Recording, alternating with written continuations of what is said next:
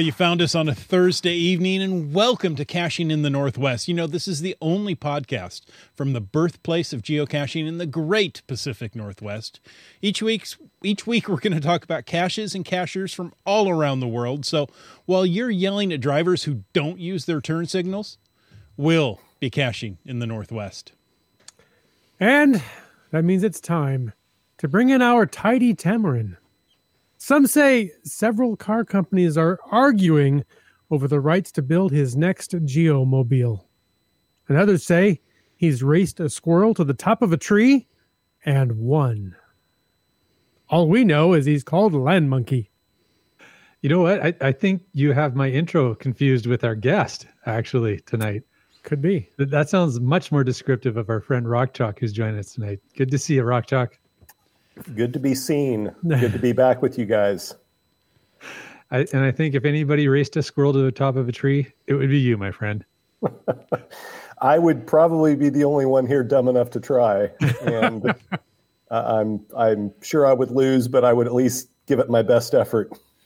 if that squirrel took that acorn-shaped cache up to the top of the tree, oh, he took a cache with him. Well, now that there, there you go. That changes everything. That I'm, I'm more motivated now. awesome. Oh, we're just right. glad to have you here. It's Thursday night, and it's the first day of baseball season. And the Mariners took more runs from the World Championship Boston Red Sox than any other World Series Series champion has ever given up on opening day. So it's a good day. And the Royals won, so we all are doing hey, okay. All right, there you go. Awesome. And and Jay's like, "What's what's this about?" I don't just like, uh, baseball stuff. That's great. Everybody's happy. I'm yeah. happy. You're happy. Chris is just uh, like, "When's football season start?" oh yeah, it, baseball. That's that other sport that fills up until football season kicks off. Yeah, that's yeah. Okay. Yeah. Moving on. Uh, there you go. Moving on. So remind yeah. us of something. Yeah, well, you know, as today we uh, tonight we're joined by our friend Rock Chalk. We're going to talk about cleaning up our act as geocachers, and we'll, we'll explain what that means a little bit more. But hang on, enjoy the rest of this episode. We're going to get into all that stuff. But before we do, we want to throw out a quick reminder that we appreciate the support of our patrons who help to keep this podcast coming each and every week. And that, of course, includes Landsharks, our corporate Denali level sponsor, who have a special shipping offer for you, Canadian and US listeners from landsharks.ca. That's free shipping on orders of $50 Canadian or greater to a max of 25 Canadian shipping costs. The promo code is ship 50 so wow is that new? Yeah.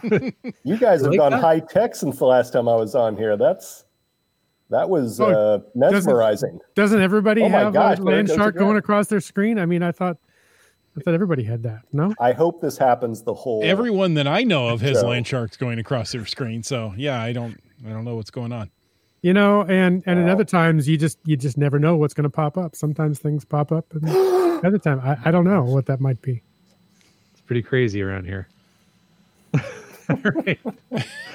but don't feel left out rock chalk i feel extremely left out right now i i feel very unprepared like i should be like i want to push a button and make something happen but there's nothing there's nothing until you next know, time i guess i'll just have to study for next time. There you go. And and the best thing about all of this is that makes fantastic audio.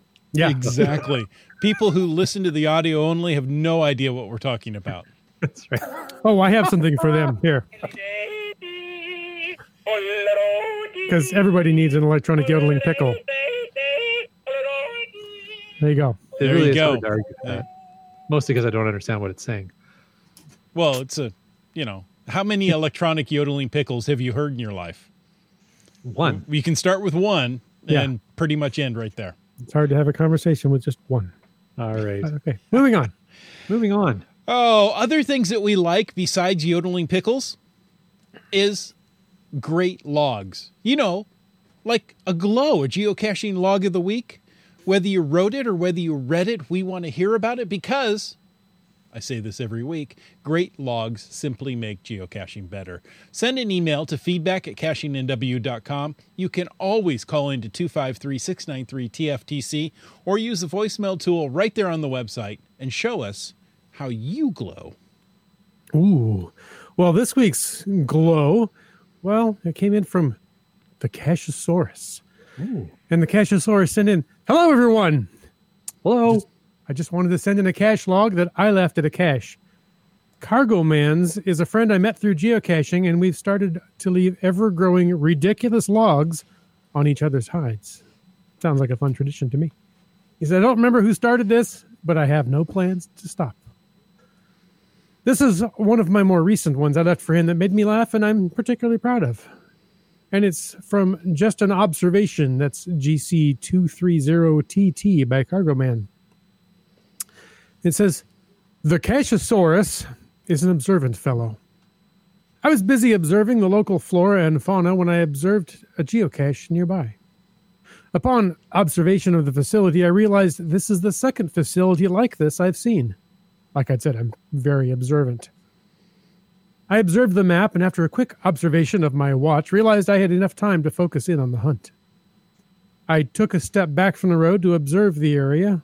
Lovely, narrow dirt road.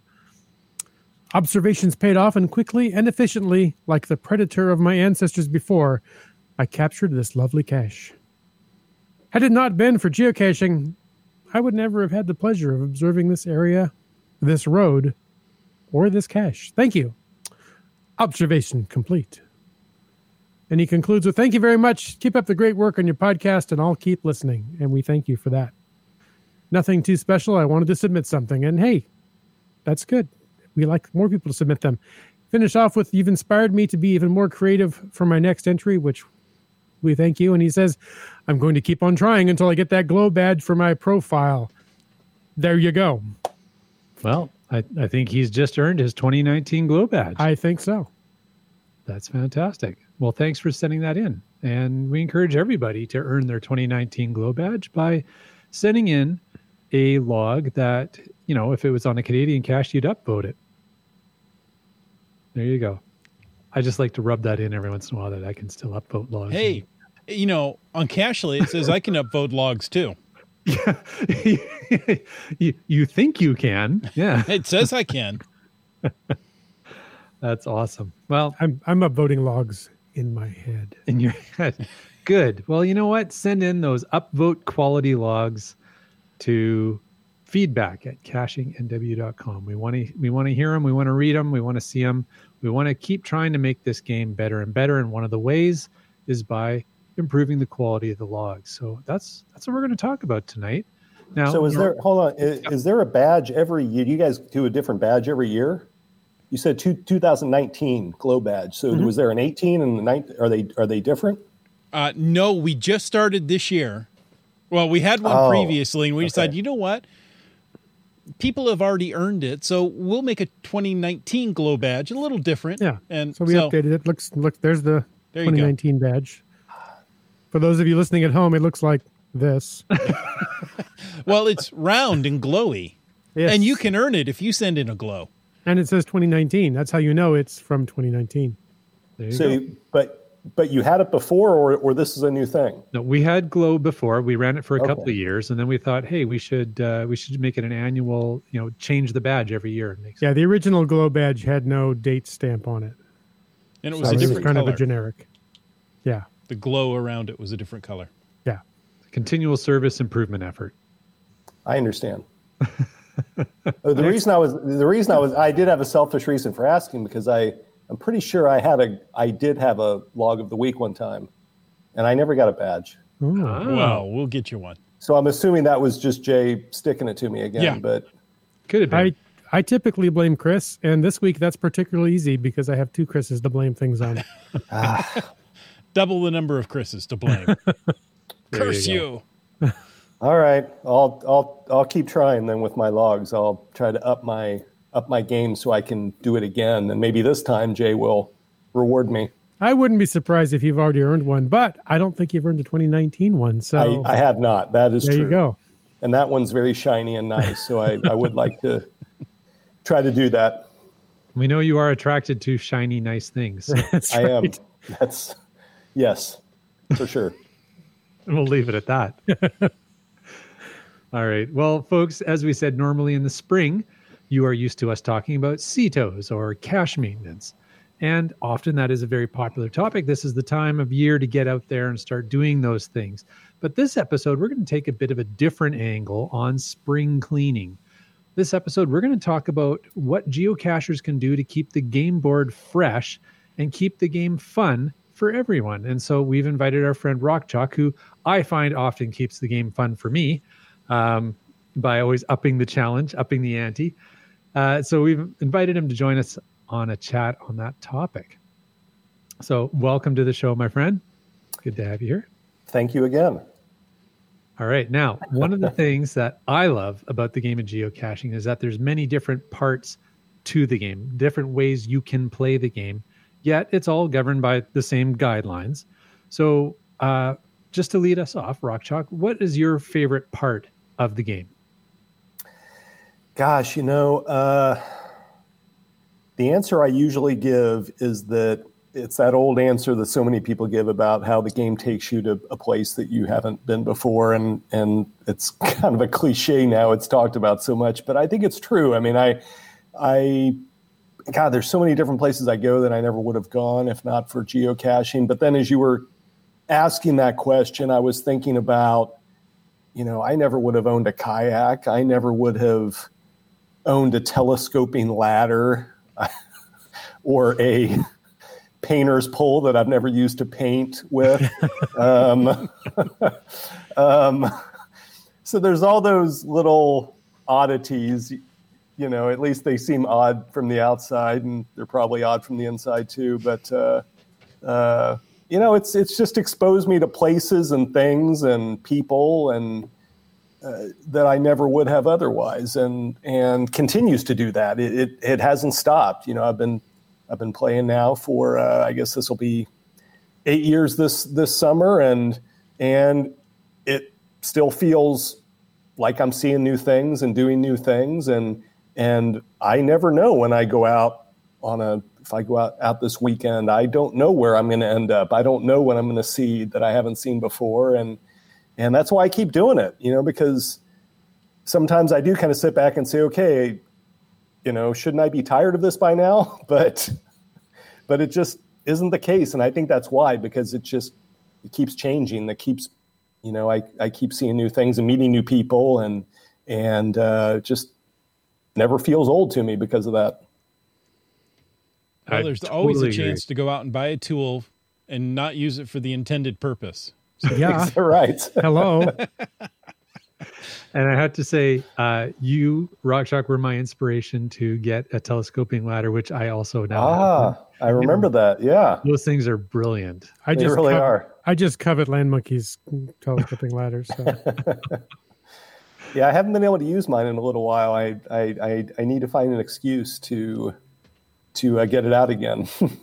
I need go. to go hide a cache at a high at a height that you need a telescoping ladder for, I guess. Absolutely. How, how high yeah. is your telescoping ladder? Because we can put a cache just above that. just out of reach.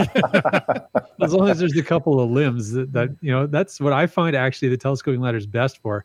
Is I also love tree climbers, but often the problem is just getting started because yeah. sometimes um, maybe maybe the lower branches were there when the original cache was placed, but yeah. they're not there anymore.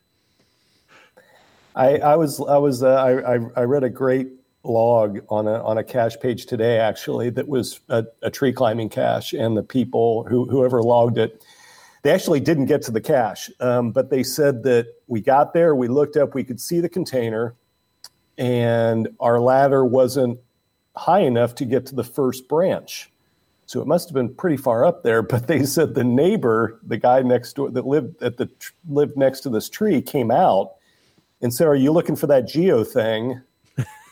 and they said, "Yeah, we are." And they, he said, "Do you need a ladder?" And they said, "Well, sure." So the guy brings a ladder out of his garage. He doesn't own the cache. He just happens to, you know, live next door. And they, awesome. he said we we got up there and still couldn't get as high as we wanted to. And then he said, "Well, do you need a bigger ladder?"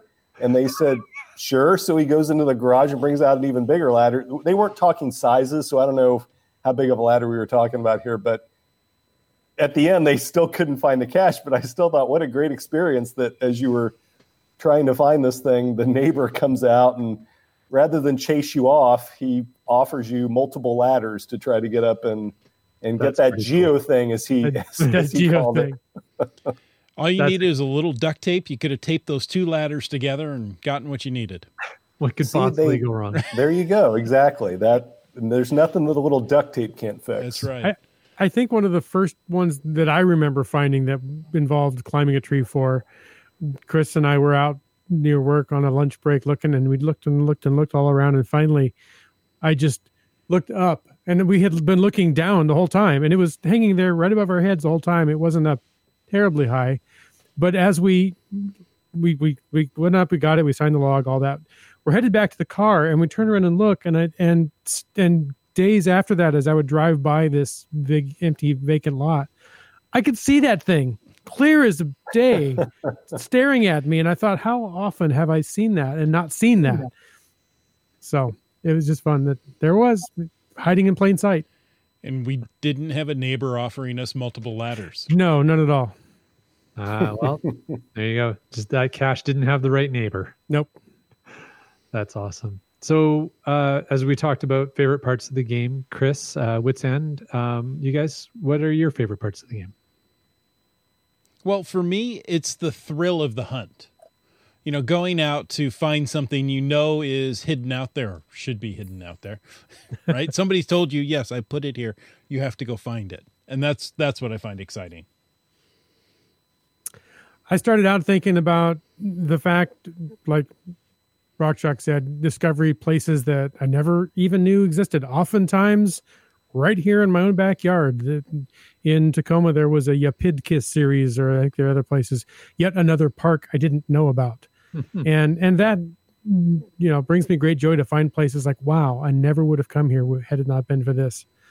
But I also think the other option, the other answer I was considering was just the fact that it's a hobby that that brings us together that gets us out on the trails and does things that can be different for everybody i know this guy that's just really into earth caches you know whose name shall we won't mention here tonight. Uh, other people they just they don't do the whole herb, uh, trail hiking woodsy thing. They're they're urban cachers some people are really into power trails. It's just it can be whatever you want it to be. And there's no right or wrong rule to that. And it's just something to get out. And for me it's a reason to get off my lazy keister and get out of the house and go do something Absolutely. No, that makes sense. And yeah, for me, obviously, I, I love the earth caches. I love that part of the game. Was he Oh, you're talking the about guy. you? you're the guy Oh, Yeah. I missed that. Um, but I agree with you guys. I think one of the things I really like about the game is the travel. I mean, Laura and I were really into travel and hiking and backpacking before we picked up geocaching. So it was a very natural fit for both of us. Um, and so it's just worked so well to keep up with that. And so, you know, my hashtag geocache road trips and, and now geo tours, since they've become more and more Yeah. prevalent, that's just something else where it adds another level of game into the game. Uh, and just, yeah, I would just love all those things. But uh, you know, one of the things, one of the challenges I find is, uh, which is of course somewhat remedied by traveling wider and wider, but is that um, areas can get a little bit saturated with Mm. caches. So you can kind of clean out your area, and then it kind of stays cleaned out for quite a while.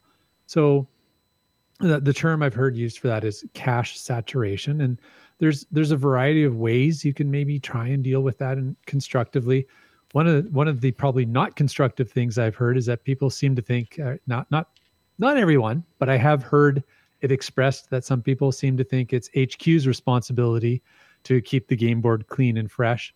So Rock Chalk, I, I wanted to ask you what what is the official view uh, from HQ on responsibility when it comes to geocache saturation?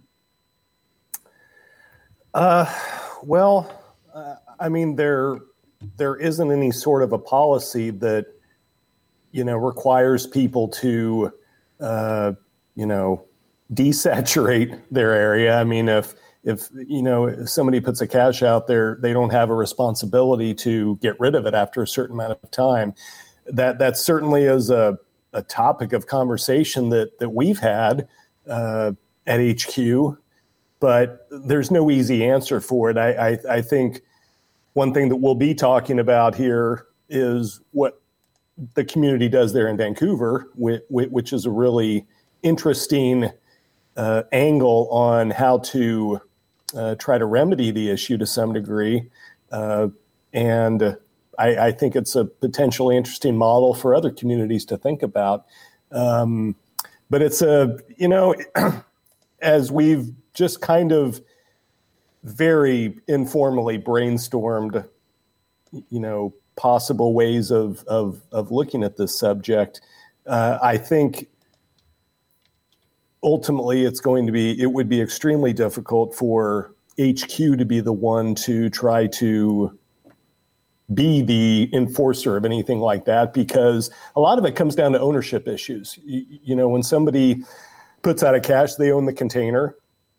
And to this point, the way that we have uh, approached it is that they also own their cache listing, and so uh, we've we've been very hesitant to uh, consider, you know, the possibility of saying of of I don't know potentially rewriting uh, the way things are now to be able to say, well, after a certain amount of time, if your cache doesn't have X number of favor points or isn't beloved or whatever the case is, then maybe somebody could come in and take your spot. Um, I mean, we've brainstormed those, you know, some really crazy ideas and some not so crazy ideas, but at the end of the conversation, it always feels like we really need to be careful with any of these ideas because it's a community game, and um, I think we would look really heavy-handed pretty pretty quickly. And so I that's why when I heard about what you guys do in Vancouver, I thought that's that's really interesting, and uh, it's not something I've really seen done uh, other places as formally as it's done there, and so that's it's something that I'm interested in hearing a lot more about. Actually, cool. Um, Chris and Jim, did you want me to just jump right into that, or did you want to well, share any thoughts about saturation? I thought maybe, you know, for those that don't get favorite points within two years, we just auction off their spot to the highest like bidder. That. It would just be a new form of income for uh, headquarters. You know, it's it's it's funny. I mean, I I know you're joking, but it's it's. Uh, oh, you think so? No, say, maybe not. It's like if you start to have that conversation and you say, okay, there's a cache that has been there for let's just say five years. It's never had a favor point, uh, and it doesn't seem like that great of a cache. You read the logs and you're like, eh, it's not all that great. Um, it's so subjective, though, to, I mean, if, yes, one person could look at that and say, does that cache really need to be there? Um, it's just a, you know, lame, whatever, insert the container type. Well, it's lame to you, but it might not be lame to somebody else. And man, it's just, a, it's a, box of, of issues yeah. that you start talking about with that. So um, trying to judge whether it's good or whether it's not good, uh, it's a, it, it always ends up being a much more complicated conversation than you think it will be. Yeah. Well, and I've said many times that every cache has its place. I mean, you know, it may be a very lame cache, but it could be the first cache somebody finds and they're like, oh, hey, this is cool. I didn't know this thing was here.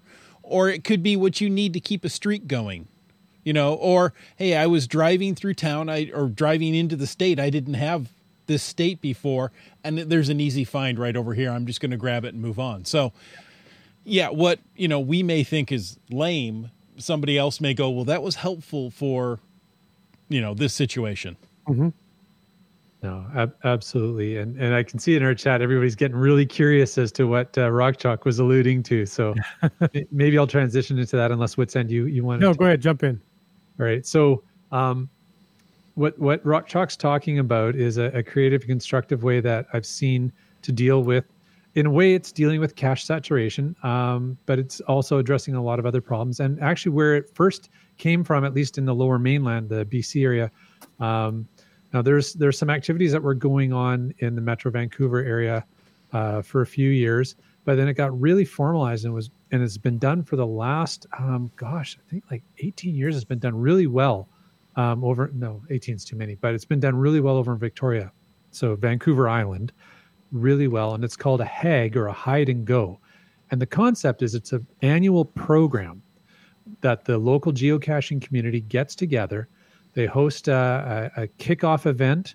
Um, and the premise is that cachers are encouraged to archive their older hides, um, free up areas, and then informative events are held to teach new and old cachers alike cool ideas for hides. Then the new hides go out and they're all, uh, you know, sometimes just until the next year, sometimes longer, depending on how well they hold up and perform. And this is all timed. So the new caches are released on a single day or, or single weekend. And then for a period of time, either weeks or months, the the folks who find those caches can vote online for so you know, of course you're giving the caches favorite points but then you also vote online as to what uh, in different categories what were your favorite caches. So then over a few weeks the results are tallied prizes are awarded and then it starts all over again the next year. So uh, i know this happens in northern bc i know it happens in alberta and we're just getting it going here um, in the fraser valley area. This is our second year doing um, the Fraser Valley cache Bash, which is the same idea. Um, so it's a lot of fun. Uh, the people get into it. There, it it ties in really well with Cache Carnival. I have to say, it, it's it's like perfect timing. Um, but I, I'm curious if anything like this happens in Washington or Oregon that you guys have heard about.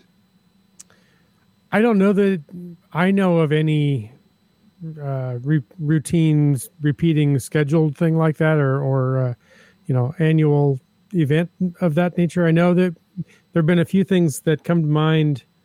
Uh, several years ago a local cashier said hey i'm looking for more caches to find and i wish people would place them. So there was a term maybe it's still common it was the nrv cache no redeeming value.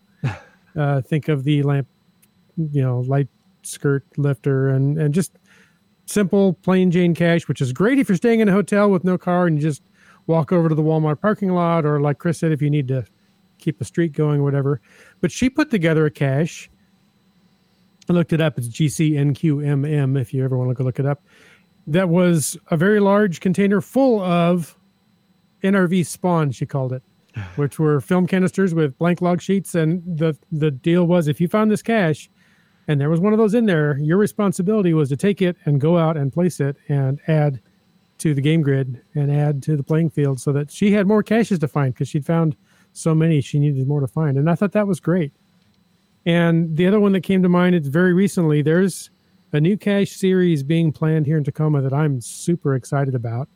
And had a we had a local meeting from the cache owners that are planning all these.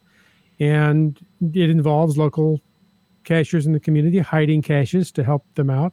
And this same cacher said, I have a few that I currently own that I would be willing to archive so that somebody else could put a cache in that location because they've been there for so long that, hey, let's add something new there. So, so yeah, no, no hag events. Uh, although I think that'd be a neat thing to start down here.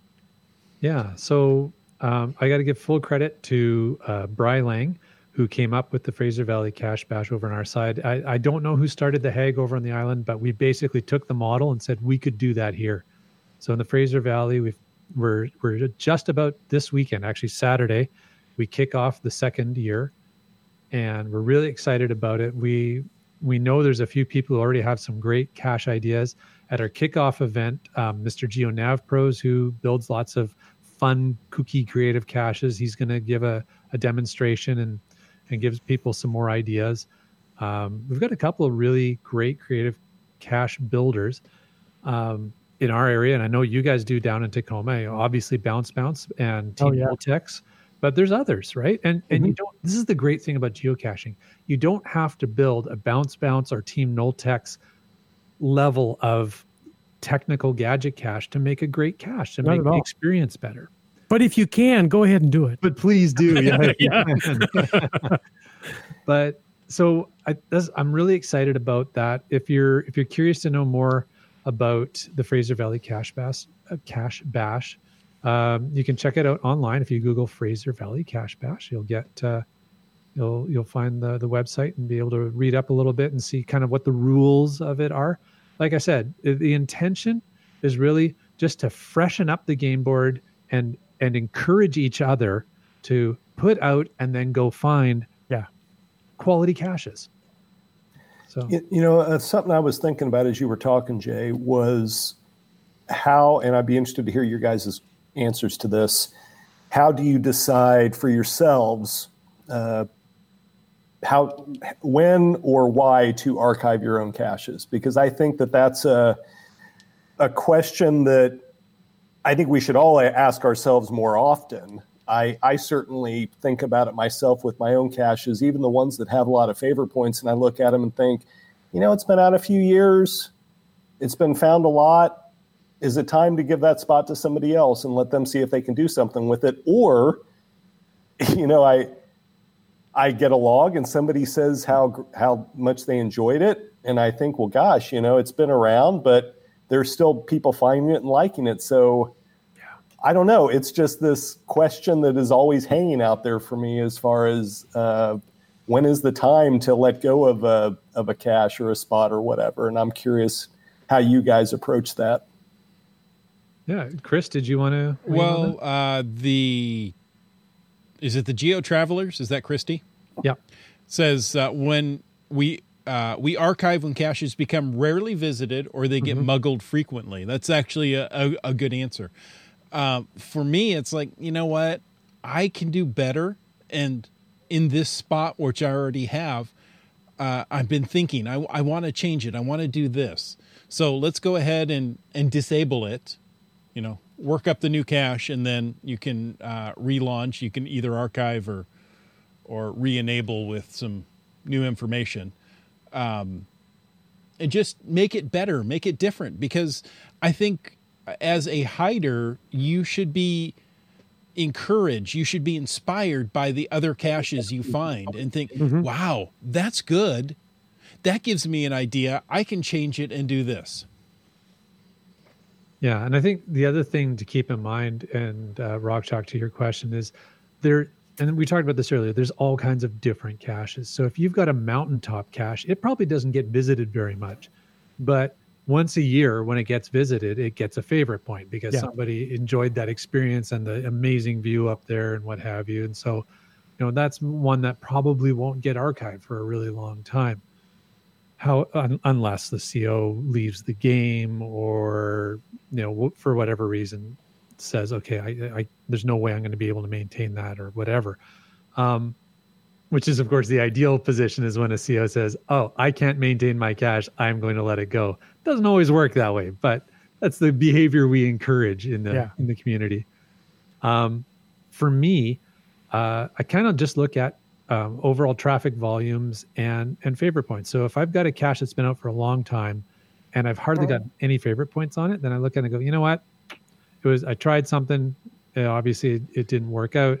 Um, I'm gonna I and I've constantly got different ideas going. So I'll just try something else in that spot or near that spot and see how that performs. So um, that's kind of the way I look at it. Is just to keep trying fresh things, keep trying moving things around, trying stuff up. Um, and I saw something in the chat. Uh, Subway Mark said typically I archive uh, if a cache goes missing a lot or if something in the area has changed. Um, uh, you already shared Geo Travelers feedback. GeoNav Um, Pros says, Yeah. I rarely want to give up the spot. I will spend an abnormal amount of time thinking of a way to replace it with something that will not be muggled. Yeah. Yeah, that's fair. I had some in downtown Vancouver that I eventually um, gave up and archived. Just one of them because it was just, I don't know that it was necessarily getting muggled, but it was designed in a way that um, if it doesn't get put back properly, it actually um, self muggles in a way. It was on a statue that had a hollow inside, and if people pushed it too far, the magnetic cache would slip up inside and there's no way you could get it out. So there's probably like three or four magnetic nanos up inside the leg of the statue. And it's like, you know what, this is this seemed like a good idea. This is Yeah. not working. So Uh, they're kind of like let it tumors. Yeah. Yeah. You I'm you may have made the cancer. first self muggling cache. There you go. Yeah. So there you go. So again, a reason exactly like that. Um, you, sometimes you just say, you know what, this just isn't working. Um, I'm going to let it go. I had another one in Vancouver that it was okay. People liked it, and honestly, it was a grandfathered challenge cache. so I kind of didn't want to let it go, Mm-hmm. but um, because I know I can't make another challenge like it. But it was just I know I'm not going to get out to do the maintenance it needs. I'm going to let the spot go. Let somebody else have the spot. So. Uh, it, it's a hard decision to make. It's really hard to let your babies go, but sometimes you have to. All right, Jim, did you have any other thoughts on that? The only thing I was thinking is that I tend to archive or consider archive, archiving them if the location really deteriorates. I've been out to do some cache maintenance and found that it's just become a homeless camp. And I don't feel right bringing people, especially family friendly, you know, family groups out where they're going to find something objectionable. It's like, yeah, if there's nothing really else redeeming about this location, it was just something to, you know, keep a streak going or something, and maybe it's time to let that one go. Um, we had some comments in the chat that if you know similar things, if something's seldomly getting visited, has been a place for a while, and has no favorite points, then it probably wouldn't be missed. Uh, that was Mrs. Landsharks. I think this is a new cache is a new find for everyone. Exactly, and that's that's part of the the emphasis behind um, Fraser Valley Cache Bash, and I and I believe over on the island, the Hag as well, Yeah. is you know if you've got a cache that's out or a series of caches out on a trail somewhere, and the majority of the community has come through. Of course, there's always going to be somebody who comes into town who's going to go and find it, but it's probably not going to get a favorite. Um, maybe the one at the very end of the trail with a nice view gets the favorite. Um, but you know what? Freshen it up. At least then, at least it's the opportunity that you're inviting the local caching community get back out and hike that trail again, and maybe CITO the trail where they're hiking it. And Yeah, there's all kinds of side benefits to taking this hag slash cache bash approach. I would really encourage other communities to think about to think about doing that. But yeah, uh, Rock Chalk, did did those kind of answer your questions? Yeah, yeah. I was I was just curious to hear everybody's take on it. I know it's a, a question that has as many answers as you can think of, so I'm I'm always curious to hear just people's viewpoints on that. Absolutely. So, Land Monkey, are are you putting peer pressure on local hiders to say, okay, time to give it up and move on? You know what? I, I kind of am. I, I'm putting peer pressure on local hiders, on CO, any CO who's listening to this podcast, to take a look at all the caches that you are CO of, and just give it a give it a good look and, Yeah. and think: is it actually, you know, over the whatever period of time? If it has it been out for two years? If it's been out for two years, does it have does it have two or less favorites? Hmm. Uh, then you know, then maybe it's really you know and and of course i'm talking about ones that aren't on the top of a mountain i'm talking ones that are in local trails in the community then you know maybe either switch it up with something new go talk to other cache owners get some new ideas try to put something new and fun and creative out there and then fine keep the spot but keep it Yeah. interesting for people Mhm. Well, and like you said, consider all the angles to all the the aspects of that cache too. Dora Moore said, "I have one. It doesn't get found very often, but if I archive it to change it up, I can't use the spot again because that location was grandfathered in, and now there are new park rules there." yeah and that So- happens too it's a it's a consideration for sure Yeah. Yeah. And you know, if you're if you've got a cache that has a great neighbor that's willing to offer ladders, Yeah, that's don't let huge. that spot go. Yeah. And uh, uh, GSM Times 2 said uh, here in the chat, said, it sounds to me that the local community needs to make this decision. It's not GCHQ's job. And that's exactly my point. So HAG uh, on Vancouver Island is run and managed by the local geocaching community. Fraser Valley Cache Bash is run by Brylang. I'm uh, I'm helping him out this year. Uh, GeoNavPros is helping him out this year. Um, so we're trying to make it the local caching community is doing a similar thing over here on the mainland now. It's it's you know don't leave it up to somebody else Mhm. to to try and do this. It's not that hard to put one of these together. So like I said, go look at um, a web page for head. Go look at the um, I think Three Hams shared it earlier, the Fraser Valley Cashbash.wordpress.com website, and just take a look at it. It's really simple. So, Land Monkey, are these led by individuals and not necessarily caching organizations like, uh, you know, the WSGA, the BCGA, you know, Vancouver, what is it, the Metrovan Geocaching Association? Yeah. So it yes and no. So yes, it's it's led by individuals, um, but those individuals. I mean, if you if you want to do something like this, if you so if you're in Washington State, I will I'm not going to speak for MC3 Cats or anybody else on the WSGA. Uh, I we can. It's okay. much- Can I? Okay, then I will speak for them.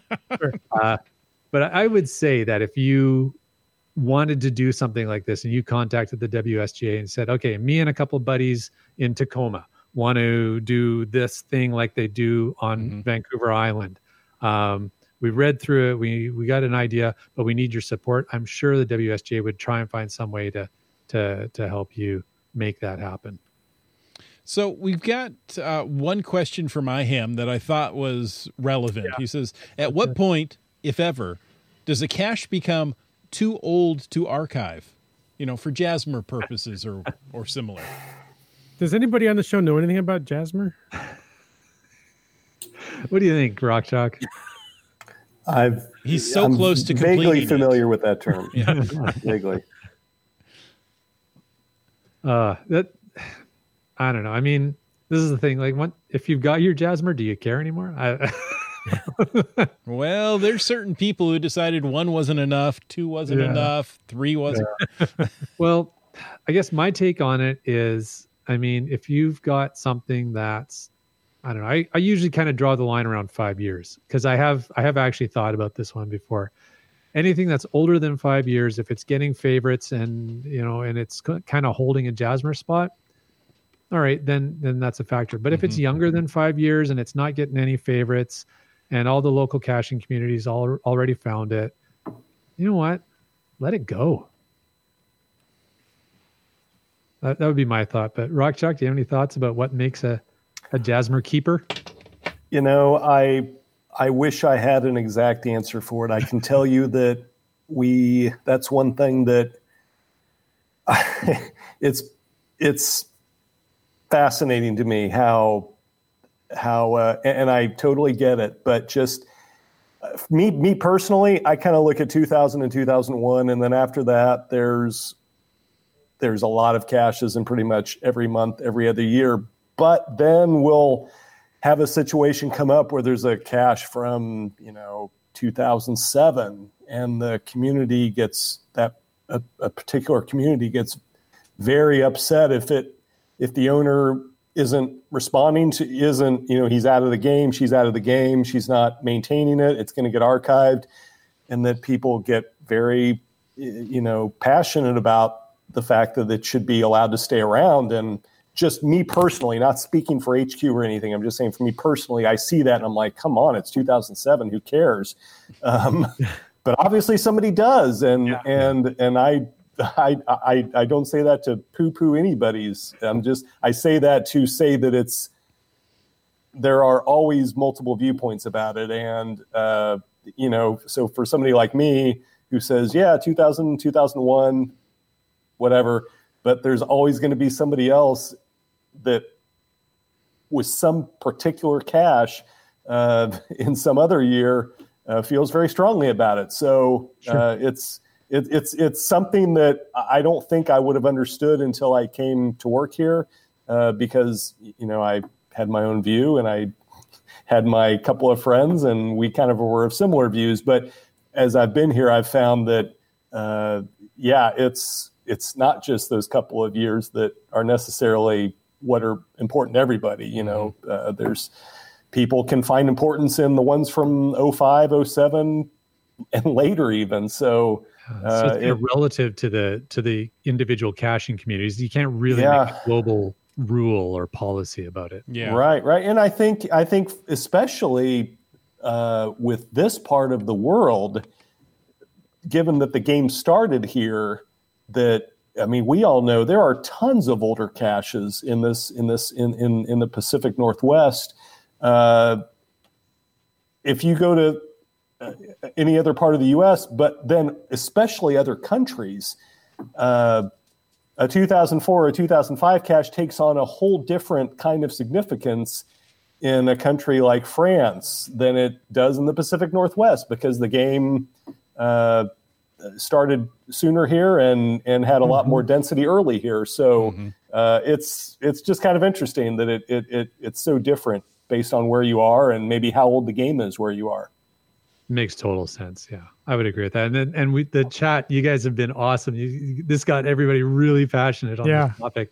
which is fantastic. We love the passion, and and it, what I'm seeing in the chat is really just echoing exactly what we're saying in a way. So if you're listening to to the audio of the podcast, basically the folks in the chat have a whole lot of different ideas, and it's all kind of relative and varies based on where you are, what the geocache situation, the age, relative age of geocaches are, and that sometimes some of them are you know they, they've done their, they've done their purpose uh, and they're not holding a quote unquote jasmer spot for anybody and people are willing to let them go and sometimes they're not and yeah so i think that's i think that's some really good points and and rock chalk i think you were a lot more eloquent about it than i was but i just wanted to share that. Well i think you know it, the other thing i've thought about often and and again personally i'm a big jasmer guy obviously you guys know that but if that didn't exist would people be super passionate about a cache from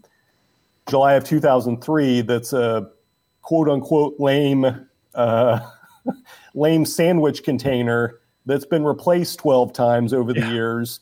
Um, but we got to keep it alive because it fills a Jasmer square. I uh, that's one of those things that I kind of have a, a, a kind of a love hate about. Yeah. Uh, and again, just with my player hat on, because I, I think, gosh, we're we're uh, we're going to die on this hill, saving a uh, a cache that isn't all that great just because the listing was created, you know, yeah. 15 years ago. Which it just if you if you didn't know that Jasmer existed, I think most people would see that and be like, "Oh, that's that's a little bit weird." But hey, that's one of the great things about our game is that we yeah. have these weird things, right? yeah. And that's the thing. Like even if you held on to the the 10 or the 20 or the 30 oldest caches in your region, there's still probably lots of space to free up. Yeah. Um, uh, so you know, keep the keep the 20 oldest caches in in your semi immediate area keep the 20 caches with the 50 plus favorite points and there's probably a huge amount that you can still free up and keep the game board fresh so you know i think there's and that's not to be the formula everybody needs to to or should use i'm just throwing that out as an example that right there's i i believe there's always room for fresh stuff but i also accept and certainly respect the idea that there are caches you want to keep for a longer period or perhaps you know infinitely uh, in your area for whatever purposes. Yeah. Well, and Rock Chalk, you said it very well. If it wasn't for Jasmer, would we even care how old the cache is? Yeah. So now, Why did we do this? We don't I mean, know. I think, yeah, I, yeah. I, I think that, uh, and I saw somebody in the chat talking about this, uh, like the the oldest in a province, the oldest in a state, the mm-hmm. oldest in a country. I think I think those would have always mattered. Mm-hmm. Um, but yeah, would the uh, July 2007 matter? I I don't know that it would. Um, uh, so it's it is interesting how that has introduced this new layer to the to to the game. That um, but again, it's that's one of I think that is one of the cool things about the game that we have these quirky things that. Uh, but there is kind of a side effect of that of that too that I don't think we always think about. Yeah. And and I do go enjoy finding the oldest cache in the state, but do I care about the 18th oldest cache? Yeah. Big deal. so, yeah, there there there are things like that. Now, we could I mean, we've basically taken up the show talking just about this. However, I did want to move on just because it's kind of that spring cleaning thing and talk about swag. So, of course, we want to keep our geocache contents clean and family friendly. So, gentlemen, what do you do when you come across one that isn't either, isn't clean, isn't family friendly?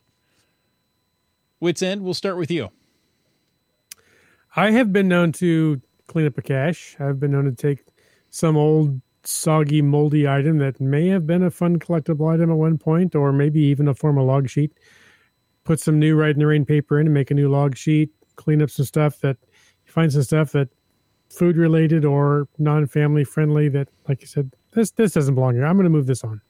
So I've been able to do it. I think it's part of our responsibility as players of the game that hey, let's all try to keep things clean and and updated. I completely agree. Land Monkey?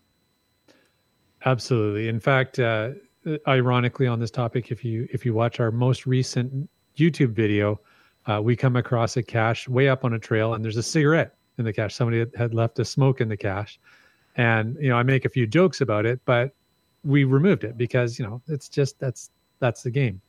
So um, you know, and we've found other kinds. So Jim talked about when you come across a cache and uh, it just needs cleaning. It's it's nasty inside, Mhm. whatever, and and I think that's awesome if you take that level of responsibility to help maintain other people's caches for them. It should never be an expectation that somebody No, else is that's true. your caches. But if you happen to do that, and and a lot of the people that I geocache with always carry supplies with them, spare log sheets, spare baggies, so they they can do that, and a you know a little garbage bag. So the, um, so you know um, Kev Mac D, GeoNav Pros, um, Bri Lang, uh, Doramore. These are all people I know who do this stuff, and they're all in the chat, and I appreciate them that they do that on a regular basis. Um, but the other thing I think is important and something that Laura and I always do is we watch: are there lighters in the cache? Are there cigarettes in the cache? Yeah. Are there family planning items in the cache? Mhm. uh, the, the stuff like that that um, are there knives in the cache and knives is always kind of a funny one right because it's like you know Could you be a drop fucking tool. knife in there it's a tool it's kind of a caching tool so most of the time if there's like a knife or a multi-tool in there i'll leave it because i think well that's a nice piece of swag Yeah. but if it's something that just looks dangerous like like a loose knife blade which i have found exacto blades in caches yeah. I'm Oh, like, that's helpful. what what is going on here? So I will try and remove. So my focus usually is on safety and family friendliness. Um, and if a cache is just kind of messy, I tend not to clean those up. Um, I tend to, you know, I'll make a note. Uh, log was wet, log was moldy. Um, but I do appreciate the folks like Yeah. yourself, Jim, and like many of my caching friends who will clean caches up. Yeah, I'll definitely leave a note. I don't always cache uh, clean up. Depends if I have time and if I have the stuff with me. But uh, definitely leave a note if I can't do it myself. MC3 Cats is in the chat and he says, you know, it's a pet peeve of his if there's so much swag that you can't close the container right. Uh, typed Yeah. in all caps. So this is important to him. If it does not fit, it's not legit. I love it. So, you know, I I hate to throw away like a, a stuffed animal, but if it's sitting in an ammo can full of water, you know, Yeah, that that's not fair to any child coming. Oh, look it! You can't have this dripping nasty thing. Sorry. No. yeah. And a lot of that, if you think back when I first started, my kids were little and we would go out together, and I try to use that as kind of a baseline. If it is it something I'd want a small child to here, here look through and find a piece of swag, hmm and you know if they're pulling through and finding exacto knife blades or Yeah. cigarettes, that's not something I want them to find. No, exactly. Yeah. Rock No, Shark? or What do dismembered duck heads. Oh. just duckheads. Oh, yeah, no. Something about Japanese bottle caps too, but we can go to that later. Yeah. Rock Chalk, do you, any thoughts on? Oh, I really just echo what you guys said. I mean, I feel like I've been finding a lot of food in caches lately, and so Yes. I've been removing a lot of you know candy and stuff like that. I don't think people have any mean anything by it, but uh, you know, you find a Jolly Rancher in a cache in a really hot area, and you're like, well, it doesn't take much to figure out what's going to happen here. Yeah, Um, but yeah, so I've been finding myself removing quite a bit of candy and food here in the first part of the year, which is kind of strange. But uh, yeah, otherwise, yeah, just kind of echo kind of your guys' practices, I think. and for the most part, I don't think people are doing it maliciously. I mean, you know, if you're if you're putting candy in a cache, then you're you know hoping that somebody will come by and take it. Uh, but putting an exacto knife blade, yeah, an exacto blade into a cat, that almost seems malicious because you know as you would be reaching in to grab things, you could slide anyway.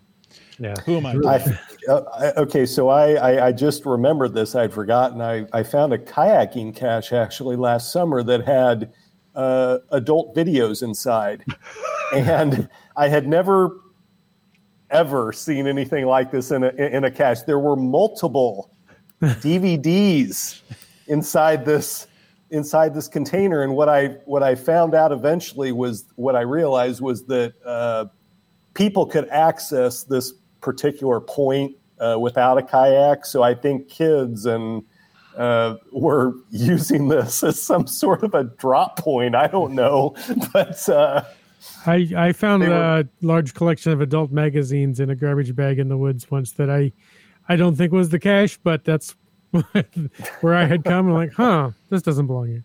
And A how did you explain those to your wife when she found them in the back of the car? No. in garbage bag. Honey, we need to have a talk. I found it in a cache. They were appro- they were appropriately bagged anyway. Yeah. Uh, funny. Well, you know, we talked about mushy logs, and we've talked about other logs, and we've talked about well, great logs like the log of the week. We we covered that once upon a time. Oh, maybe in almost an hour ago, talking about logs. Upvoting was brought up earlier. Canada, Norway. That's they've had it for a long time. It's been teased to some Cachly owners. Uh, Rock Chalk, can you throw any feedback from HQ about upvoting and uh, those kind of things? Uh, how are they affecting the, the quality of the logs? Do you think people are, are trying to write better logs because of upvoting? Well, you know, to this point, really, what we've been trying to do with with with the test is just measure uh, sentiment around just having that tool available. So we we really haven't tried to measure whether it's impacting the quality of the logs. It's it's really more been about the tool and whether or not people value the tool or not.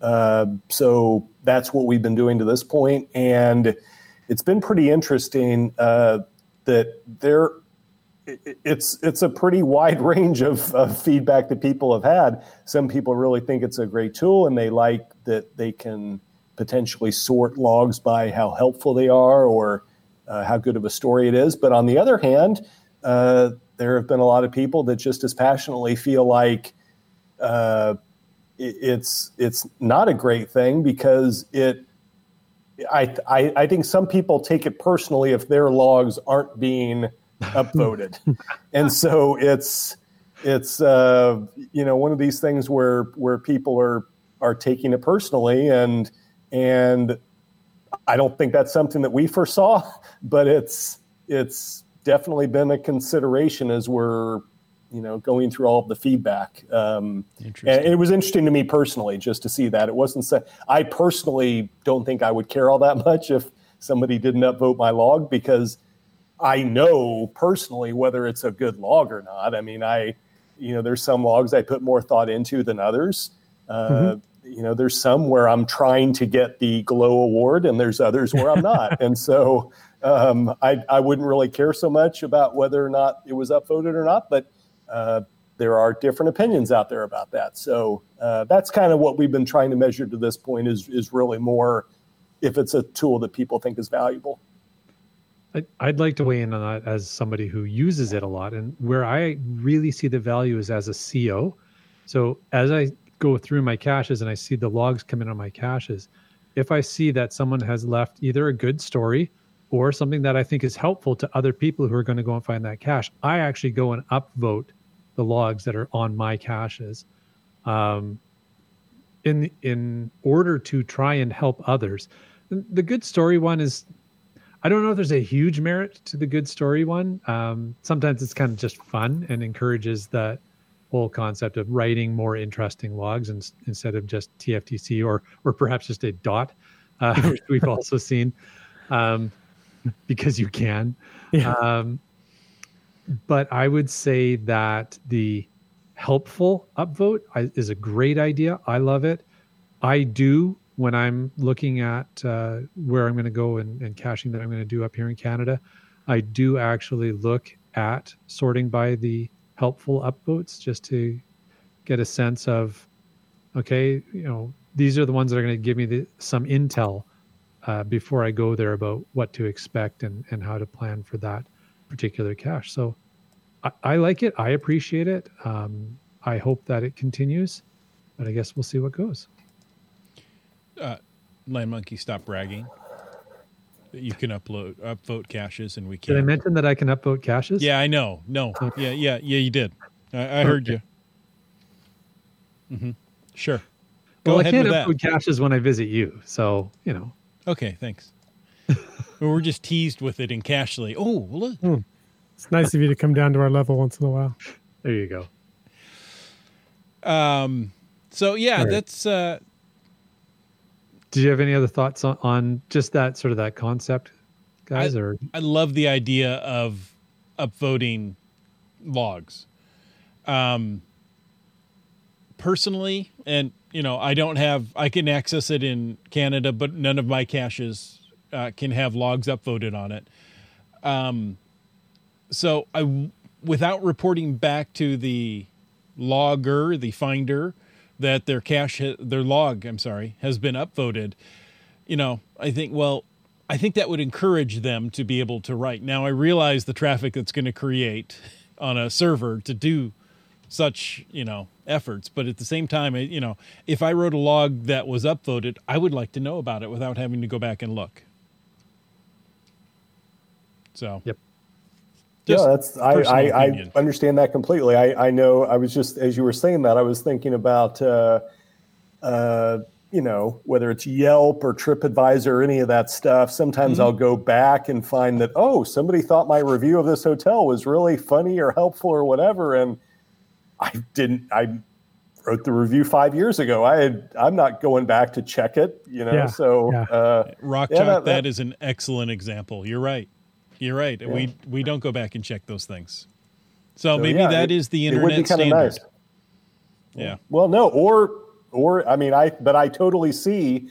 Uh, I would appreciate knowing if somebody had had done that. So yeah, Yeah, there's there's merits to it, and, and I know there was a discussion around when upvoting was uh, first really promoted. Uh, that there was also this consideration of you want to keep people from gamifying the upvotes, Mhm. Yeah. so that it doesn't become a competition of upvoting your friends' logs so that they get more upvote points. Not that that's a thing, but you know it doesn't take much for it to become a thing with some people. So Yeah. geocachers gamify things. I, I know, right? when has that ever happened? I know that's True, news I- to you.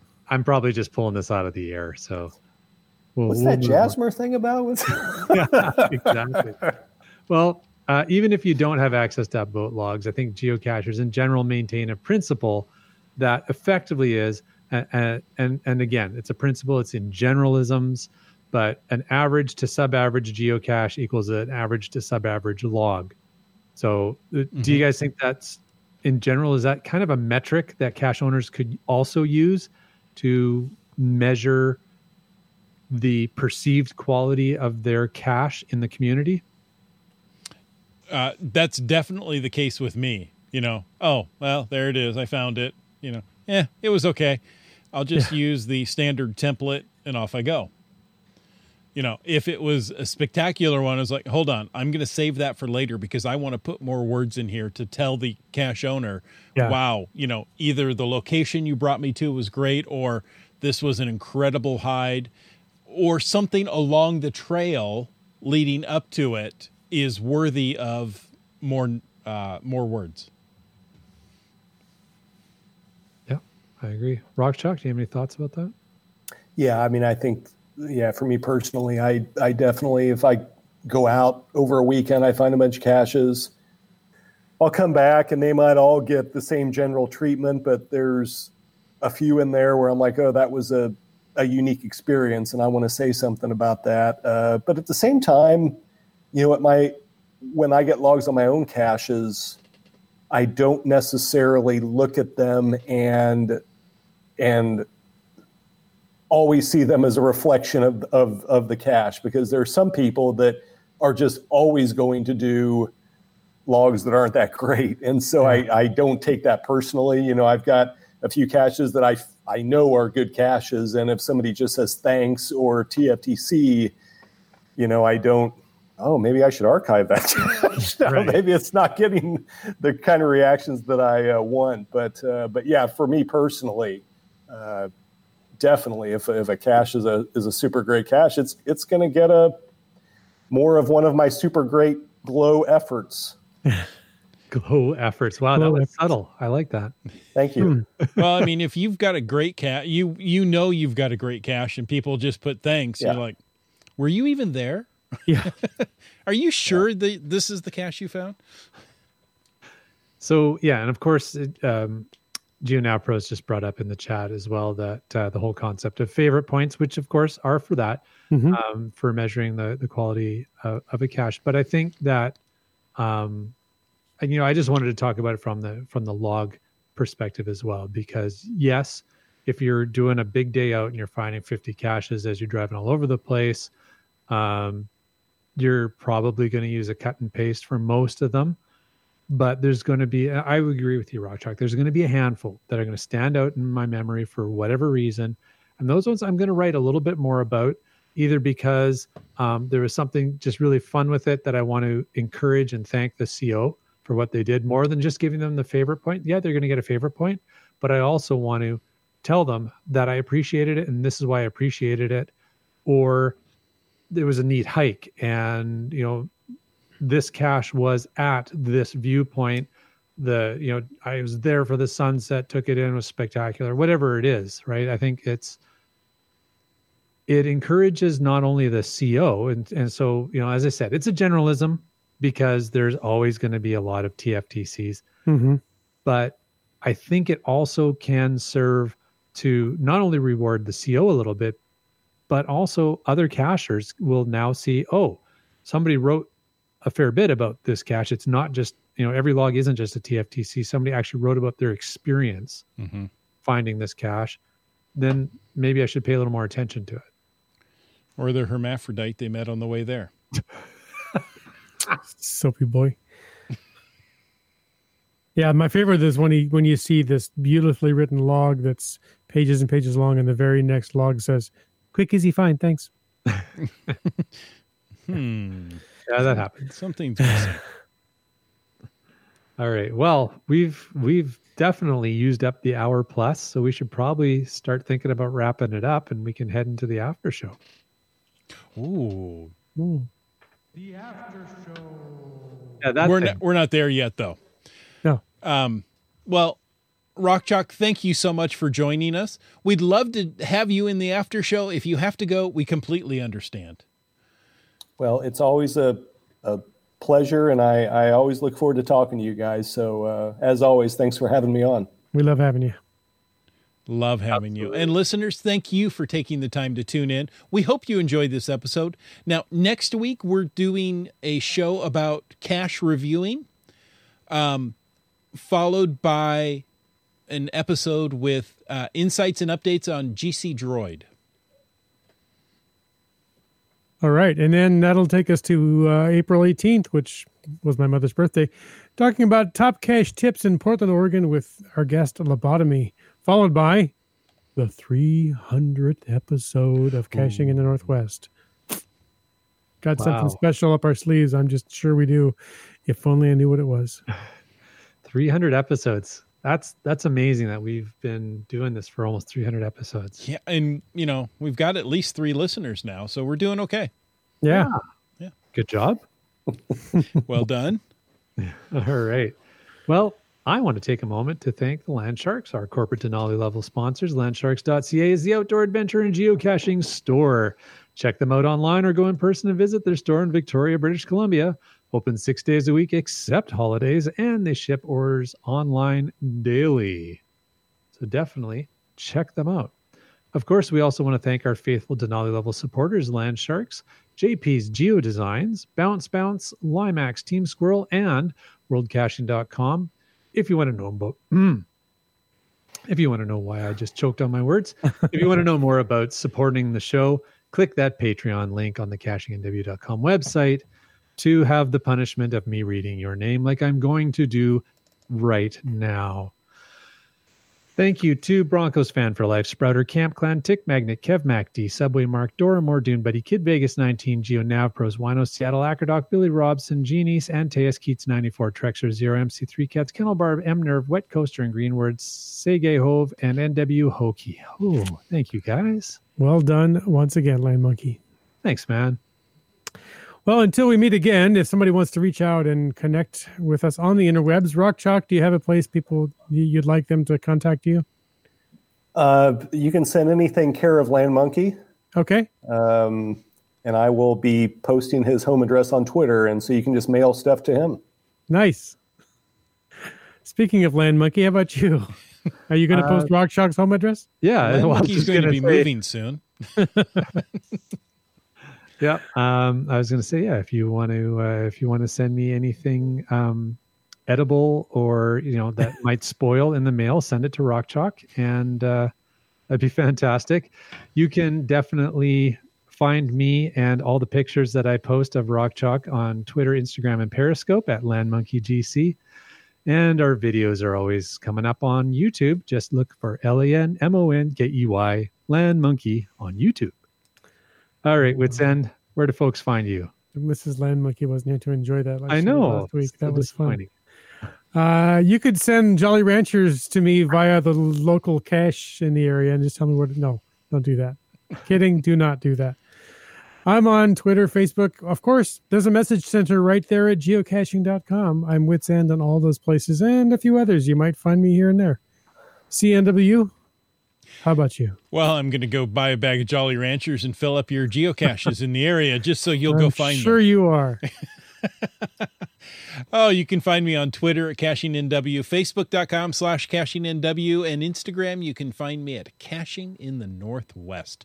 Better yet, head on over to CachingNW.com slash host, read our bios, and that way you don't have to stop the car, get over, find that pen and paper somewhere in the glove box to write this down. It's all there at CachingNW.com slash hosts. But most of all, we want to thank you for taking the time to listen to this episode of Caching in the Northwest. Don't forget that you can be part of the show. Call into 253 693 TFTC. Leave us a comment, ask us a question, send us pictures of, of uh, Jolly Ranchers and caches any time of the day or night. Of course, you can email us at feedback at cachingnw.com. Don't forget that you're support them. Hmm, ah, hmm. I haven't forgotten it. I've Don't used up what? all my words. I'm done now.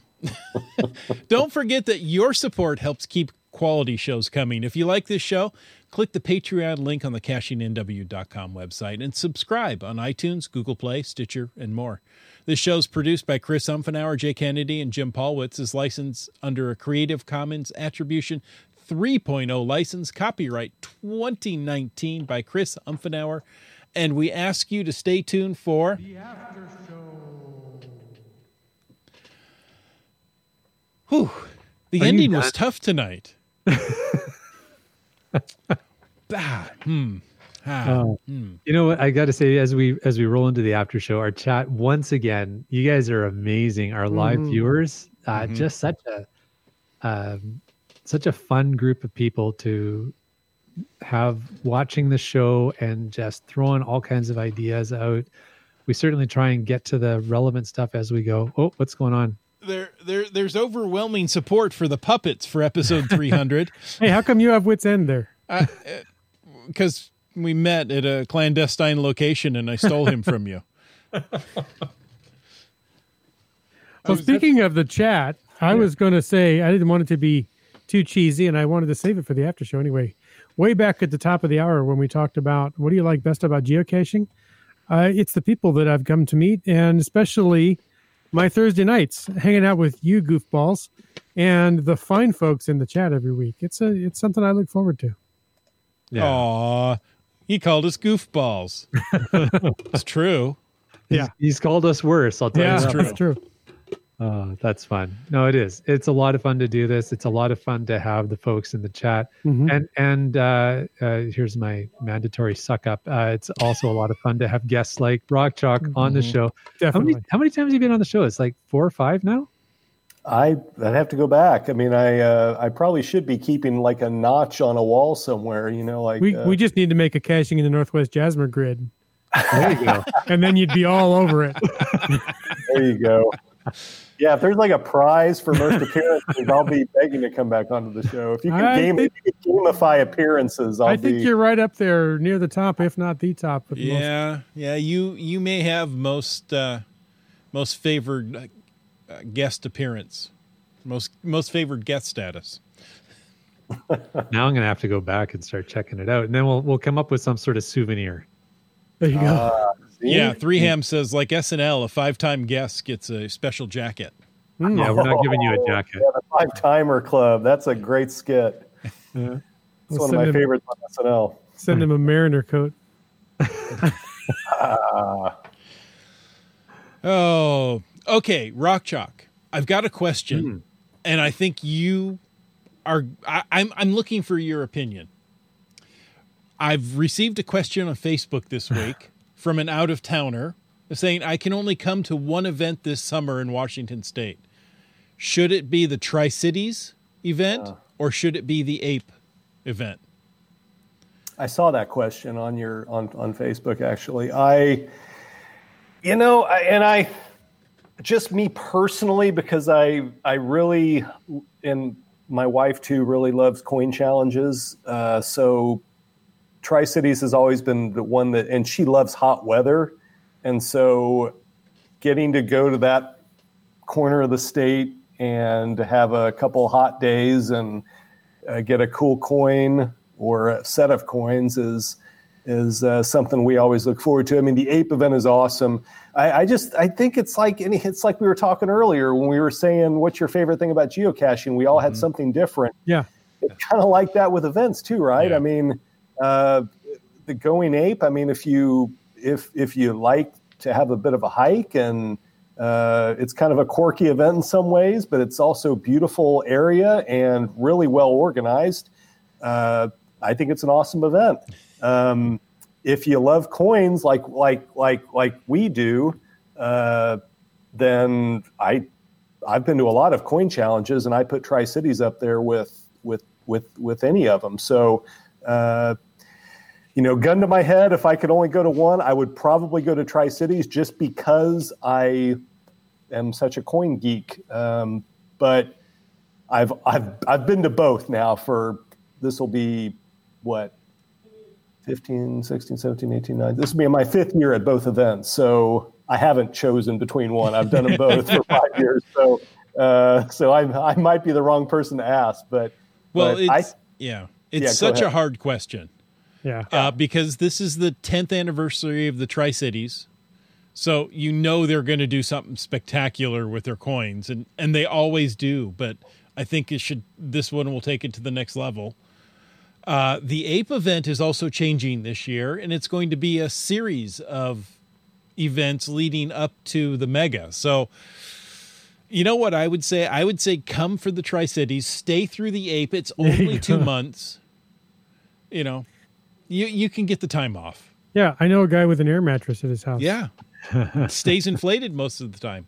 most of the time. Yeah, it's not one of those uh, self self alarm clock type mattresses where it Yeah. deflates at three in the morning to wake Uh-huh. you up. uh, funny stuff.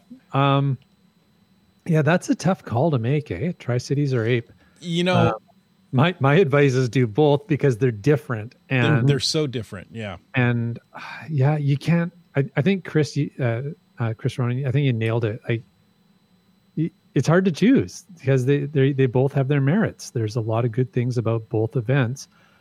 Uh, I would, I would have to say if it was sort of gun to the head scenario like you discussed, I would probably go Tri Cities, uh, and the only reason is because um, I've hiked the Ape Cache walk a couple of times now, so I I've done it.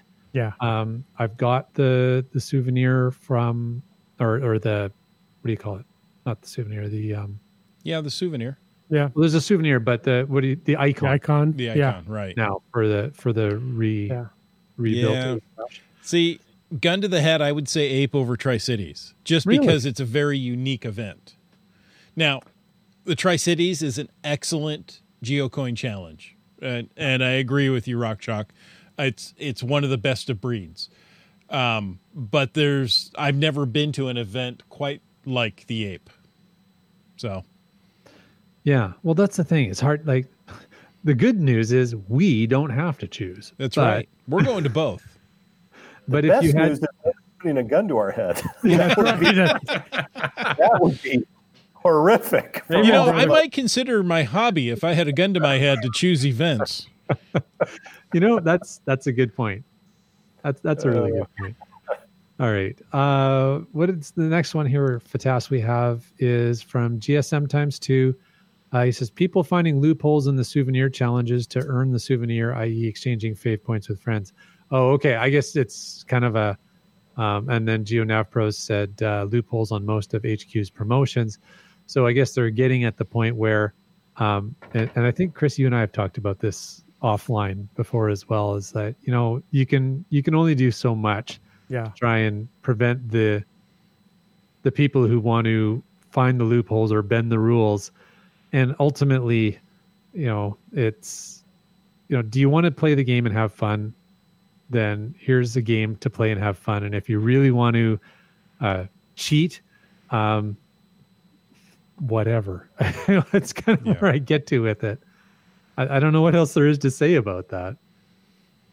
No, there's always going to be people that are looking for loopholes in any game, any challenge, any way Yeah. to say yes, I'm a little better than you.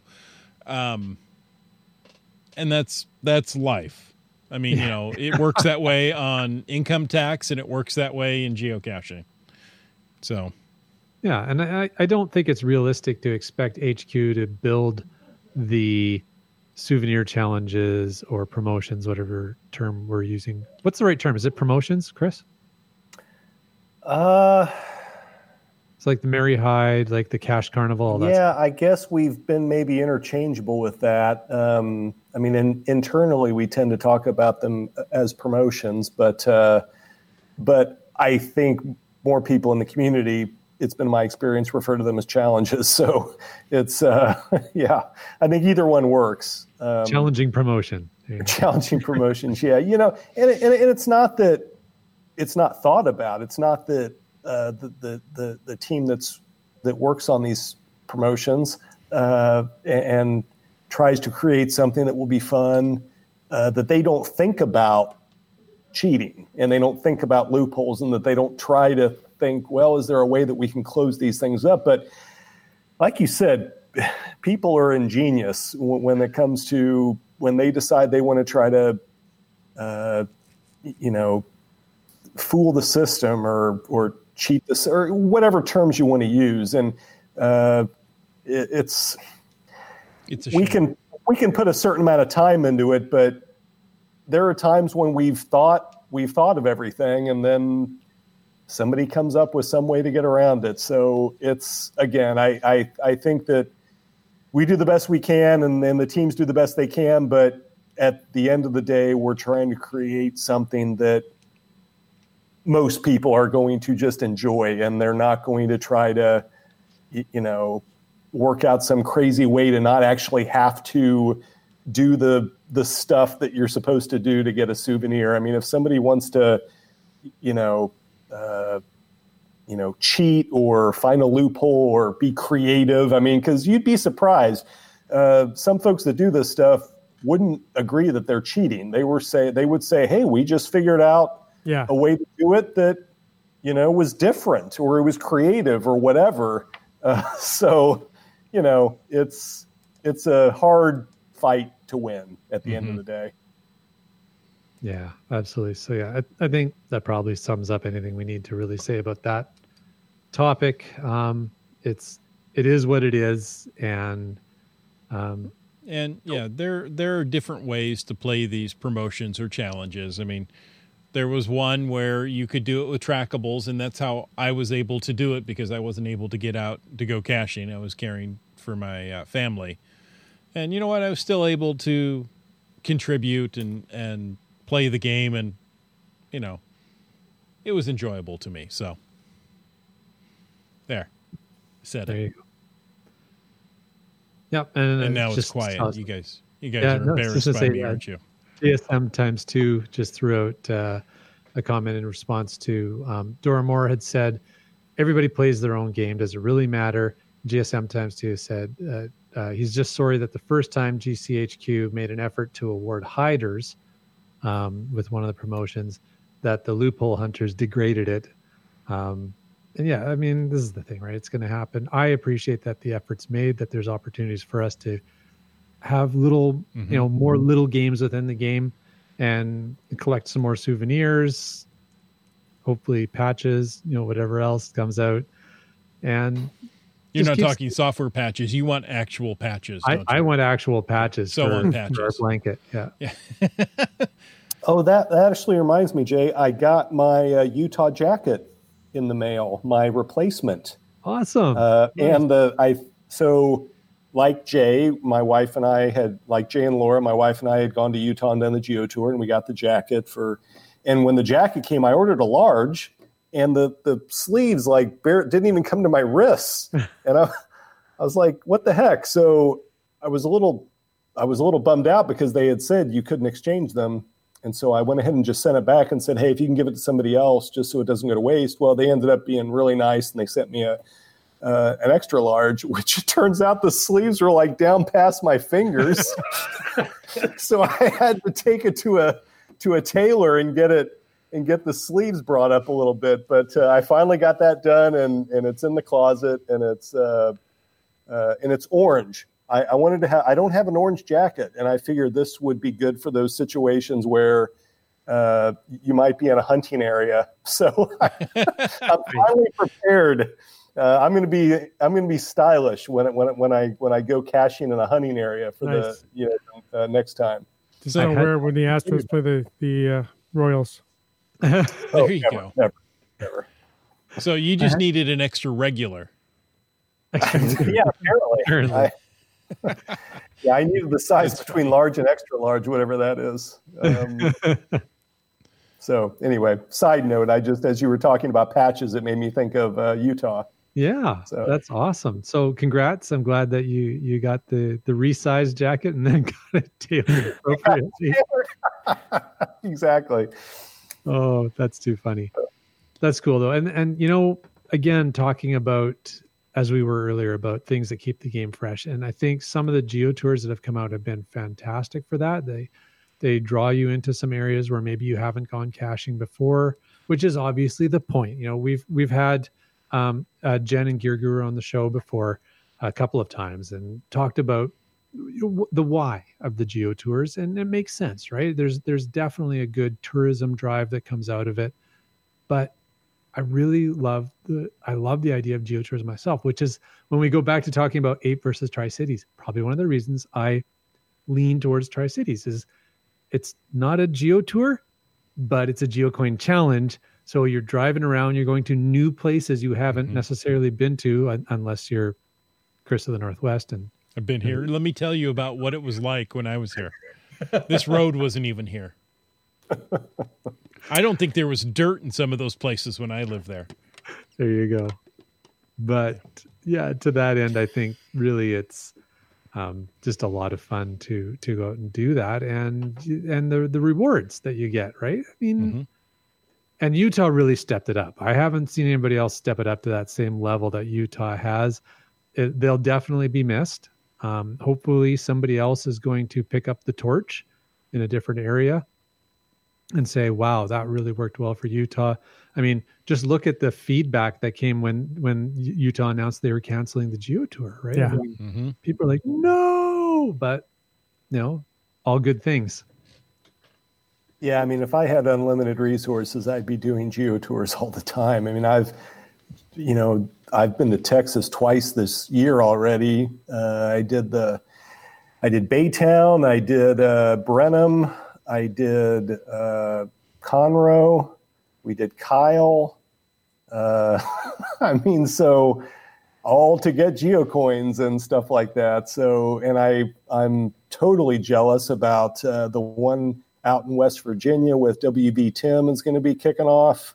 Um, they've got an event coming up to kick their. They're going to have a gadget cache geo tour. Mm-hmm. So, man, if I could, I've already been out there twice over the years. I don't know if, if I'll be able to make it a third time anytime soon, but it certainly beckons me, you know, knowing that there's another coin out there. So I'm a sucker for that stuff. You know, when I when I travel, I definitely look to see if there's a, a geo tour or a, you know just a coin challenge of some sort. It's it's something that and it's something and also because uh, you know my wife Rachel really loves that stuff too, and so it. I mean, I always feel like she, I mean she likes she loves geocaching, but sh- at some point she's tolerating me, you know, right? Because I, I at some point she would stop if it was just her, but when there's a coin involved, she's all in. So uh, if we can have that extra level of of, uh, of of something to shoot for, it it definitely adds a little something something to the experience.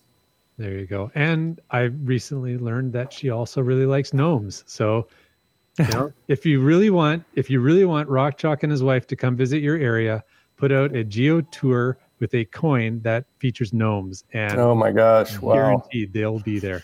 that Can buy would a- crazy. Buy a really big gnome somewhere. I heard. Huge gnome. Yeah. World's biggest. There you go. Awesome. Nice. MC3 Cat says uh, the Puget Sound will have a new Geo tour soon. You Mm. have to hold your breath on that one. um, GSM times two said what I wanted to say is that uh, uh, I was going to say, Rock Chalk, I want you to go back into the office tomorrow and thank people at headquarters for what they do. Um, you know, we hear about the complaints. Oh, this is cheating. I really appreciate what's done at HQ. Uh, GSM times two says, I always appreciate everything GCHQ does to encourage me to go geocaching. So, thank you. Agreed. We, you know, even though the month is over, we still love GCHQ. you know that and that was uh and i think brian said it before uh brian was on your show right around that time wasn't he? Mhm. and uh, and then i know chris you you spoke with a couple of lackeys there during during that week and they've already said it just as far as you know that was a really fun week and and uh you know we're here to serve the community and try to build tools to make the game fun and all that stuff. So uh, uh that's our pleasure comes from that. But but certainly um, that was a really fun week. You know, people said some really nice things, sent some nice cards and all that stuff. Uh, um, but yeah, thank you for saying that, and I will certainly pass it along when I'm back at work tomorrow. Awesome. Well, it seems like a good place to wrap the show up.